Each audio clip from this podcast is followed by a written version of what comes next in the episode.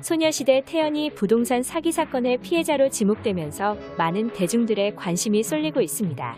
간략히 앞서 사건을 설명하자면 태연은 이천십구 년 하남의 한 토지를 십일억 원을 주고 사들였으며 태연은 당시 가족의 지인으로부터 이 땅을 추천받아 기획부동산 업체로부터 매수한 것으로 전해졌습니다. 그러나 이 땅은 개발이 불가능한 보전 산지여서 칠억 원 이상의 손해를 안게 됐는데요. 이렇게 태연은 피해자로 지목되었지만 한편에서는 태연이 부동산 투기를 한 것이 아니냐는 의혹이 등장하기 시작했고 점점 이런 말들이 퍼지기 시작하자 태연은 직접 자신의 인스타그램을 통해 입장을 밝히게 됩니다.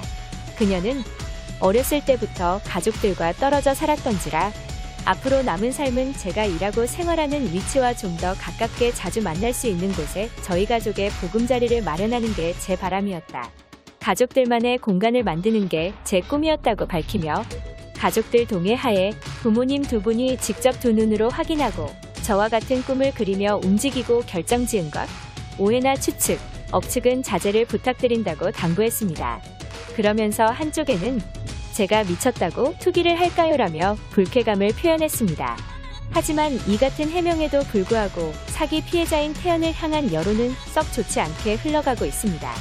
태연이 해명에서 가족의 보금자리를 위한 매입이라고 해명했으나 정황상 투기 목적을 의심할 수 있다는 의견이 나오면서 금전적 피해를 당했음에도 이를 둘러싼 여론이 급격하게 나빠지기 시작한 것인데요. 대중들은 십일억이라는 거금을 주고 땅을 매입할 때 그 용지가 용도 변경이 불가능한 땅이라는 것을 모를 수 있는지, 가족의 보금자리를 만들기 위한 과정에서 용도 변경이 불가능하다는 것을 알았다고 해도 이를 처분하지 않은 점, 결과적으로는 집을 짓는 등 실사용을 하지 않았기에 결과적으로 투기에 해당한다는 것인데요.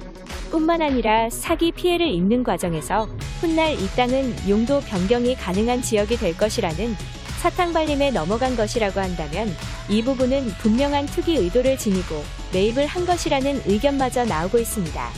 하지만 이 모든 의견들은 자세한 정황을 잘 알지 못하는 추측에 불과할 뿐이며 투기가 아닌 투자일 수도 있으며 실제로 개발이 가능한 곳으로 바뀌게 된다면 그때 그 땅을 다시 파는 것이 아닌 가족을 위한 보금자리로 사용했을 수도 있기에 대중들은 요즘은 자세한 사정을 모르고 비판했다가는 상황 뒤집히는 경우가 너무 많아서 중립. 어찌됐건 태연은 피해자로 지목됐는데 피해자가 해명을 하고 있어야 하다니 실제로 투기라고 했더라도 이제 공공연하게 알려진 이상 그 땅은 진짜 가족을 위한 보금자리가 될 듯 등의 반응을 보이기도 했는데요. 이에 대해 한 기사는 그럼에도 태연을 향한 눈초리는 이어지고 있다. 가족의 보금자리를 마련하려다가 불의의 피해를 입었다는 해명보다 투기 의도가 없는 매입이었음을 증명하는 것이 가장 시급해 보인다.